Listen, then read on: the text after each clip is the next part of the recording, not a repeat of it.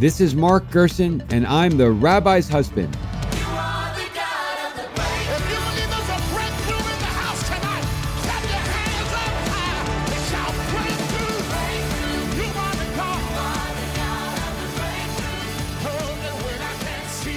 Thank you for tuning in. I'm Mark Gerson, and I'm the rabbi's husband. And here, as ever, to unearth the inspiring, instructive, and highly practical wisdom of a Torah passage with a fellow seeker of biblical truth. And I am delighted and honored today to be joined by my friend Rick Pino, who I met a year ago, almost exactly a year ago, in Jerusalem. And Rick is the founder of the Heart of David movement, which is a parachurch ministry that's passionate about seeing Jesus glorified through day and night worship. They manifest this through internships, schools, conferences, summits, and they're famous for their music. Rick is a world famous Christian musician who brings his love for God to the world through music in concerts all over the world, and of course, in digital means as well. We met in Jerusalem through Eagles' Wings, and uh, Rick gave the most magnificent concert on the Spanish steps in Jerusalem on that morning before Shabbat. And it's something that uh, everyone who was there will remember uh, forever as just a beautiful Israel moment. So, Rick, welcome to the Rabbi's Husband. Mark, I am so honored to be here with you, man. I, I actually can't believe you invited me on. I'm, I'm just so flattered. Thank you so much. No, I, I can't wait for this conversation. So, of all the passages to choose from in the Bible, you chose 1 Samuel 16 7 so perhaps we could begin by you explaining what that passage is, what its context is, and why it's so meaningful to you. Absolutely. Again, thanks for having me on, man. I wanted to discuss this passage because I feel like in a culture, in a society where we are celebrity driven, we are, you know, fame driven, we're money driven, we're driven by so many things. I have a dear friend named Will Ford he's been kind of like an uncle to me in many ways. And I remember being a young man, I was about 18 years old, and he used to tell me this. And it's over the years, it's become alive in my heart. He said, You know what, Rick? You cannot disciple a culture that has already discipled you. Interesting. And I said, Man, that's really good. And I, I find First Samuel 16 7 to kind of bring us back to the anchor of what God's heart is for humanity I know many people listening may or may not be familiar with it, but if they're not, it's the passage when Samuel the prophet is going to find a king at Jesse's house. And as you guys and gals may or not know the story, you know, he's looking through and all the brothers, and this one's tall and handsome, and this one's a, a dashing warrior, you know, and this one is that and this. And and God speaks to the prophet Samuel's heart. And he said, Hey, hey, remember this about me. I'm not looking at their outward appearance, I'm looking at the heart. And this passage has so spoken to me. It's so inspired me over the years because I've seen this to be true in my own life. I've seen this to be true in many people's lives. And it's just like God to, to take somebody like a David who it, it's assumed that he probably had some rejection issues, some family issues with his, his dad didn't even invite him into the house when Samuel came over to to find the, the king. You know, come on, boys, come on in. Not you, David. You know, you're good. Just stay out there with the sheep. And in the ancient world, the culture of the ancient world glorified primogeniture, which is that the privileges go to the firstborn chronologically. Yes. And one of the objectives of the Torah, of God in the Torah, is to constantly subvert that notion. And we see it all throughout the Torah, including now, because David, not only is he not the firstborn, he's the eighth born. yes. He is the, the most unassuming, and literally, Jesse doesn't even think he's good enough to come into the house when the most famous prophet in the world comes to the door. Wow. And it's just like God to go, nope, it's not you, you, you. It's it's actually this. The Bible literally says this. It's the man who I have found after my own heart. So uh, we could see even just from the very common timeline, you know, David didn't really get into the fullness of the kingship until he was about 30 years old. So by the time that Samuel had come around to the house, David was literally a young man, maybe 16 years old, maybe 17 years old. He was literally a teenager, and God saw a destiny. God saw a potential.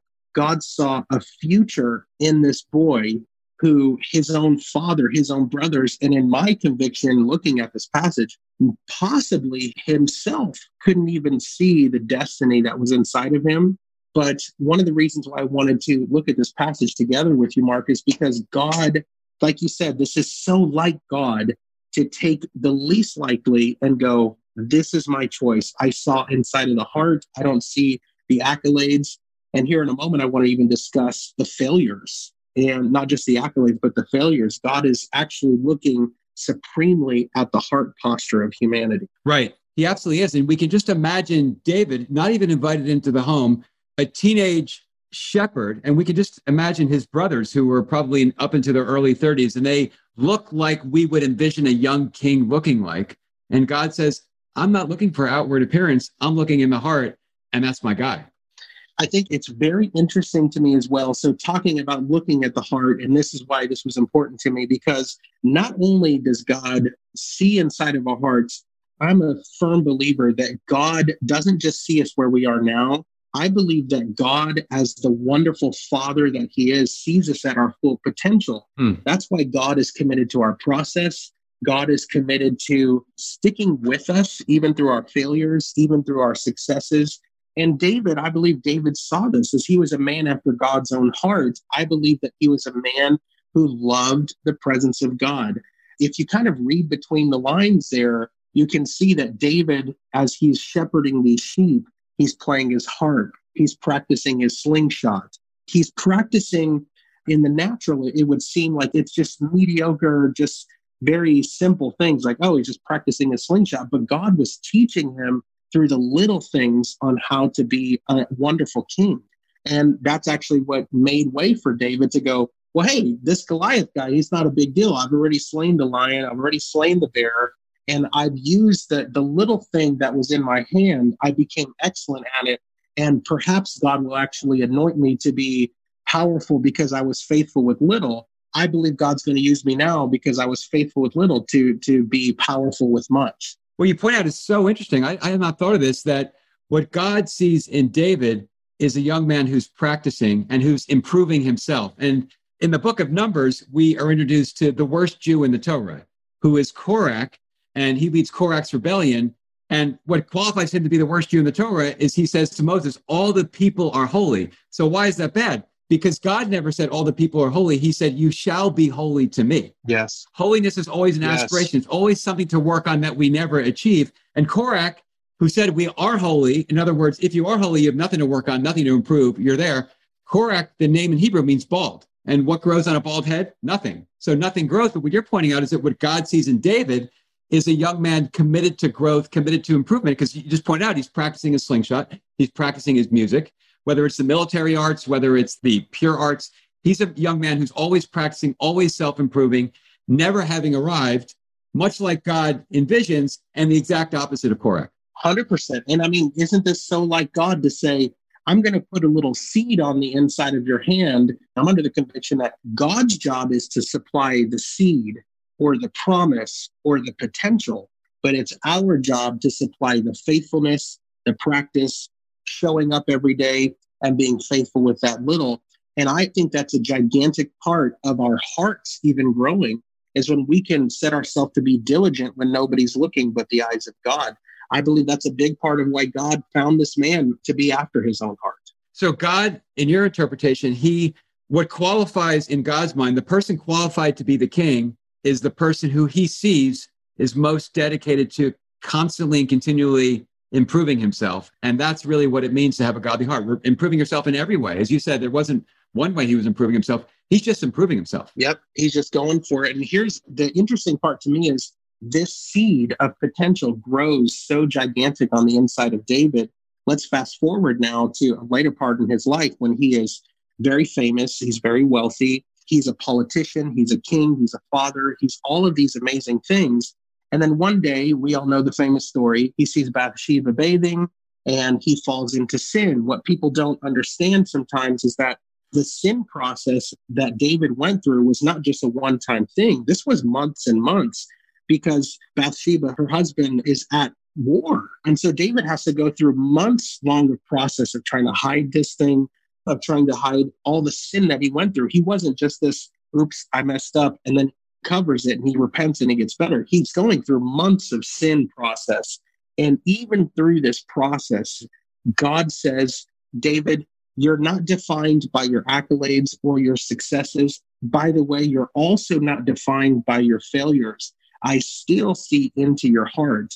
And I feel like this reality was very much so alive in David because we see now in Psalm 27 4, where it says, One thing have I asked, one thing do I seek, that I might dwell in the house of the Lord all the days of my life, gaze upon his beauty, and inquire in his temple. Interesting to me that David, out of all the things he could be known for, mighty man of war, great musician. He was an inventor of instruments. He was a politician, a king. He's a fugitive. He's a murderer. He's an adulterer. Mm-hmm. He's all of these things. But he said, I will not be defined by any of it. I will be defined by one thing the time I spend in the Father's presence. I will gaze upon his beauty and I will inquire or talk to him. David said, I'll get my identity from the conversation that I have in the presence of the Father. This is so powerful. Absolutely. Um, now, moving from 16 7, where God qualifies David to be the king because David's improving himself. And by the way, you're so right about David and Bathsheba. All adultery involves that process. I mean, it's not like you're walking down the street and then all of a sudden you commit adultery. There's always a process, sometimes longer, sometimes shorter, but even the short processes aren't so short. There's always a process, there's always plenty of time to stop. I suppose one of the lessons we learned from this story is that you're always either getting better or getting worse. In the beginning here, 16, 7, as you pointed out, he's getting better. And then, as you point out later on, he's falling into what turns out to be a catastrophic sin.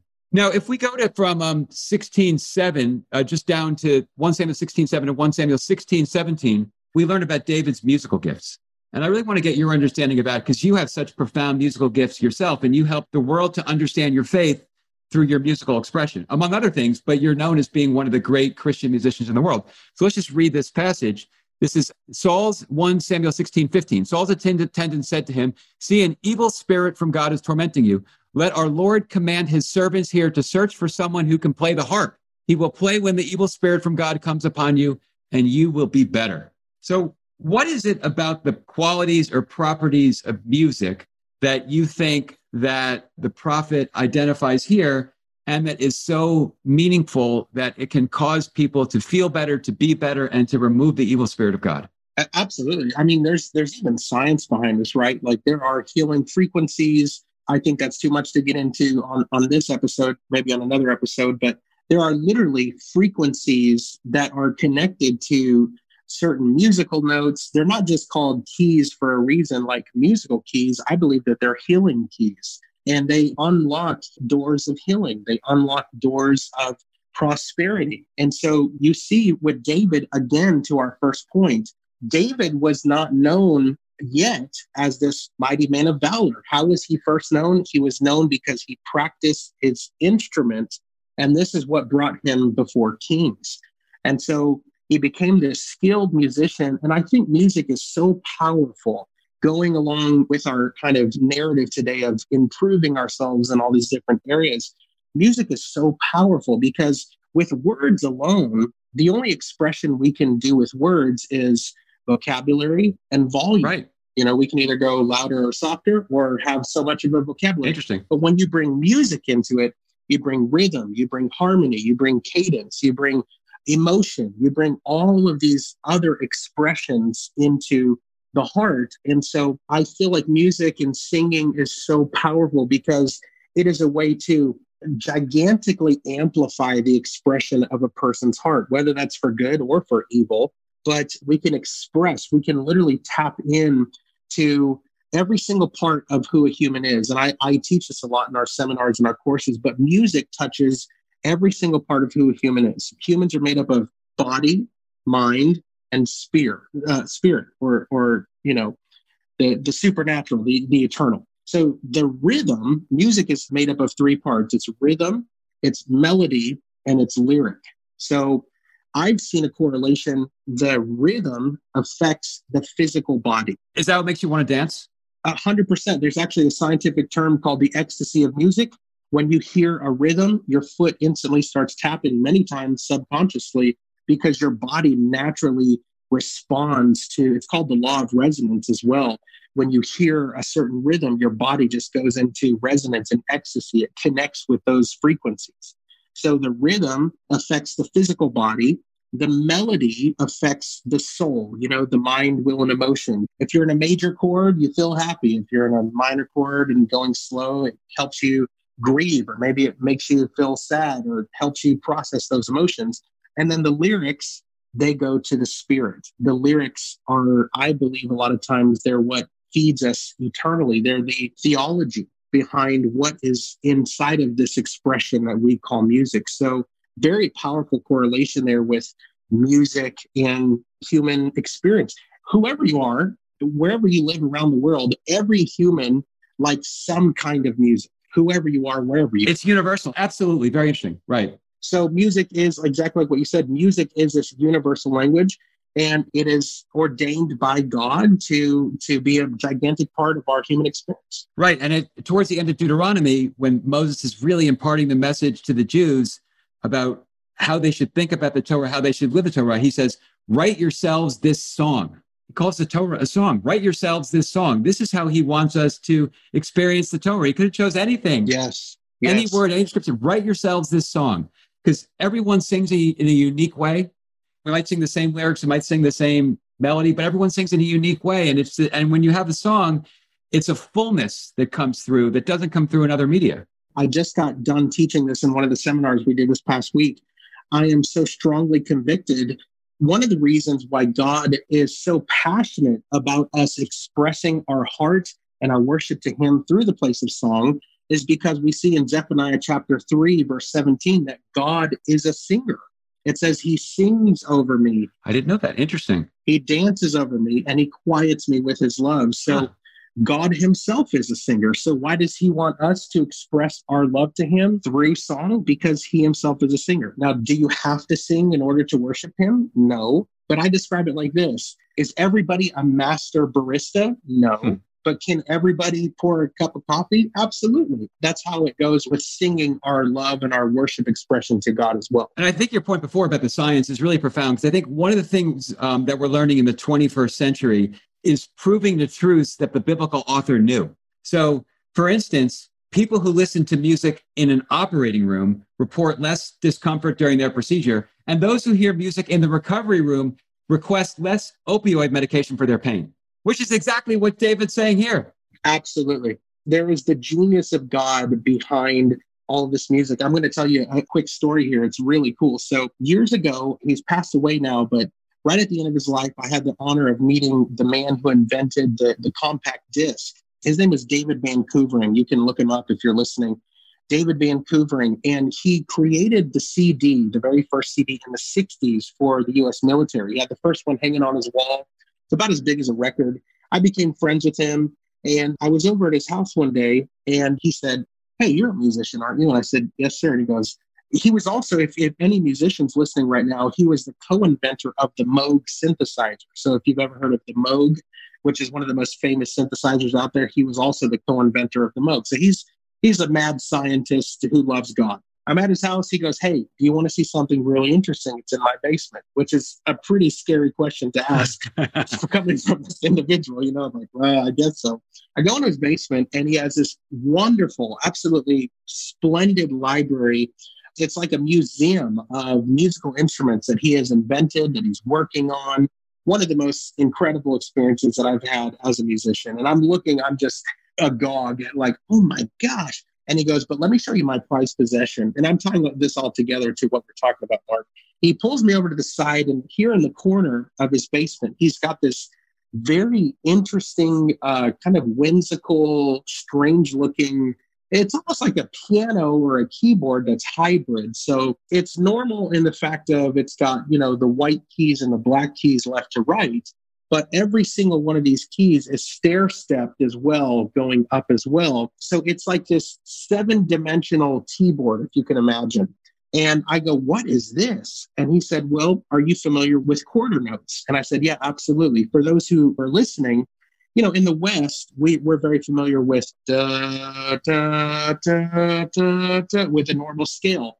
But as you know, in Middle Eastern music and Indian music and much other music around the world besides Western, we love and we celebrate those quarter notes, you know, in between a note, da, da, there's so much tension in between those two notes.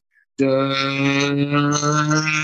There's so many quarter notes in between these two notes. So what David did is he split up the quarter notes by seven, put them into this beautiful piano. And I said, Dave, I can't even imagine what this is or why it is. Why did you do this? As incredible as it is, what's the purpose? And he said, Well, everything has a frequency. And we know that through science, everything is a frequency. And he said, What I've done is I have taken the table of elements and I have pulled the frequencies of the table of elements and I pulled them into some of these quarter notes here. He said, For instance, a lot of women struggle with iron deficiencies. He said, What's going to happen, Rick, when I give you one of these keyboards and you play the frequencies of iron over somebody who's deficient in iron? You're going to see them get healed. And he was under the conviction of the, the idea of the story of Jericho. He said, Could it be the way that this wall fell? He actually believed that the frequency, God knew the exact frequency of the shout, of everything that had to do with Israel marching around the wall was the exact frequency that was needed to bring the wall down. So that was an, a wonderful experience I've had as a musician seeing that, you know. It, it's just been incredible. Wow. United Hatzalah did this uh, magnificent online fundraising event around a rendition of the famous Leonard Cohen song Hallelujah. It was uh, in March. It was a beautiful rendition with lots of people singing, and it's just uh, ever since then I, have been thinking about the initial lyrics of Hallelujah, and I don't understand them. So maybe I'll read them and you'd understand them because it references the biblical David. Now I've heard there was a secret chord that David played and it pleased the Lord, but you don't really care for music, do you? It goes like this: the fourth, the fifth, the minor fall, the major lift, the baffled king composing Hallelujah. What do you think that means? I don't even know what the minor fall or the major lift would be. So I don't have any idea what that means. Sure. So it's actually a wonderful song. I, this is one of my favorite songs. I love this song. And if you're a classically trained musician, you actually know exactly what it means. So in the first part of it, when he's saying, but you don't even care for music, do you? I think that's him nodding his head towards the idea that David tapped into the idea that, wait, because if you remember, before David showed up on the scene, the way that people would worship was to sacrifice goats and lambs and doves. But David saw past that and he goes, wait, wait, God actually doesn't want this kind of sacrifice. He desires a sacrifice of praise. So I, I believe that's the artist going, tipping his hat towards that reality. But whenever it's, it's talking about the fourth, the fifth, the major lift, that is literally the beauty and the cadence of playing a song. If you're a musician and you know, some call it the Nashville number system or the natural number system, when you play certain numbers within the progression, they give a certain emotion and a certain feel. So when you go to the four, it drops. When you go to the five, there's some tension. When you go to the one, it lifts. So that's what the the artist is talking about there. It's it's a really cool concept, actually. Yeah, he talks about when David played and it pleased the Lord, and there was a secret chord. Did David have a secret chord, or is that uh, Leonard Cohen's imagination? Well, this is also something that's very interesting, maybe for another episode. But um, there are many, there are some people that are in a camp that believes that David actually tuned his harp to a different frequency than what we tune our instruments to here in the West. We tune to a frequency here in the West and around the world mostly. It's a frequency called 441. People believe that David actually tuned his harp to 444. So there is a circle of people who believe that the key of David was an actual key that he would tune to and that was frequency 444. I actually have a lot of believers who, musicians, Christian musicians, normal musicians who believe that 444 is a more healing and soothing frequency than 441. Interesting. Moving from uh, Leonard Cohen to our trip to Israel, that was your first trip to Israel, right? We were there together about a year ago. Absolutely. Yep. How, as as a Christian and as a Christian leader and as a Christian music leader, what happened to you on that trip? What did that trip mean to you? It was actually one of the most life changing trips that I have ever experienced. And I think I shared this with you, Mark. I've had the honor of leading worship in almost 80 different nations and 79 nations, actually. So I've been around the world. I'm pretty cultured and I'm thankful for that. But man, going to Israel, and I can't say enough good things about Bishop Robert Stearns. I mean, I'm so glad that he connected us and such a wonderful man. Incredible, incredible. And what I love about Robert, and I'm going to go back into your question here in a moment, but Robert's ministry is so powerful because it's taking Christian guys like me and introducing them to the beauty of how Jews connect with with Yahweh, how Jews connect with God, how Jews connect with the Father. And so going there, it almost, you know, in Christian culture, And this is something that I think we need to see changed quite a bit. In Christian culture, there's this idea that Israel is kind of like this Disneyland or this Disney world, like, oh, we got to go to Israel because, you know, that's where so much history. But I'll tell you, Mark, when I went and experienced Israel firsthand and saw how the Jewish culture connects with the Father and saw how Jewish culture worships. And even, I mean, you and I talked about this a little bit as well, but even the Jewish Jewish mindset when it comes to business and many different layers, it was literally one of the most life-changing trips for me. And I think that the punchline for me in that trip was this is where the worship movement began. And this is where the global worship movement, Christian or Jew, this is where it will land again one day and will be headquartered, you know, for eternity. It's wonderful Israel. So I was just blown away, man. It changed my life a hundred million percent. And I'm telling all of my Christian worship friends that they all need to come and experience this for themselves because it was just more than special. Wonderful. So uh, the final question is always moving from um, one text, the, the Bible, to another text, which is um, Andre Malraux's uh, 1968 book, Anti-Memoir. And he, he says in the book, he said, um, I just ran into a, a, man with whom I served in the war. He said, this man saved a lot of Jews and then became a priest. And so I said to the priest, in all of your years of hearing confessions, what are two things that you've learned about mankind? And the priest said, I've learned that everyone is much less happy than he seems and that there is no such thing as a grown up person. So, Rick, you've been to 79 countries. You've founded and led global parachurch ministry. What are two things that you learned about mankind in your journeys? Man, what a question. One thing is that mankind deeply needs God. That is the foundational need of the human heart is we need God. We need the love of God to cause us to come alive, to teach us how to love others, we need God deeply. I think that's one thing that I've learned about mankind. And the other thing I've learned about mankind is the potential, bringing it back to the very first thing that we talked about on the show today. The potential of mankind is absolutely limitless if we're willing to apply ourselves and to be faithful every day and just keep showing up.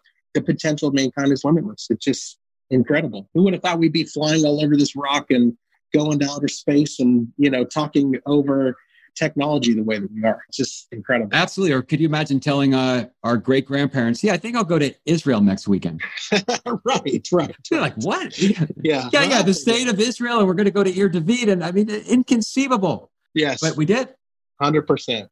so, Rick, thank you so much for uh, such a fascinating conversation. I encourage everybody to uh, listen to Rick's music, which is magnificent, inspiring, uplifting, and uh, just awesome. So, thank you. Thank you so much, Mark. I've been honored to be here on the show today. Really appreciate you having me.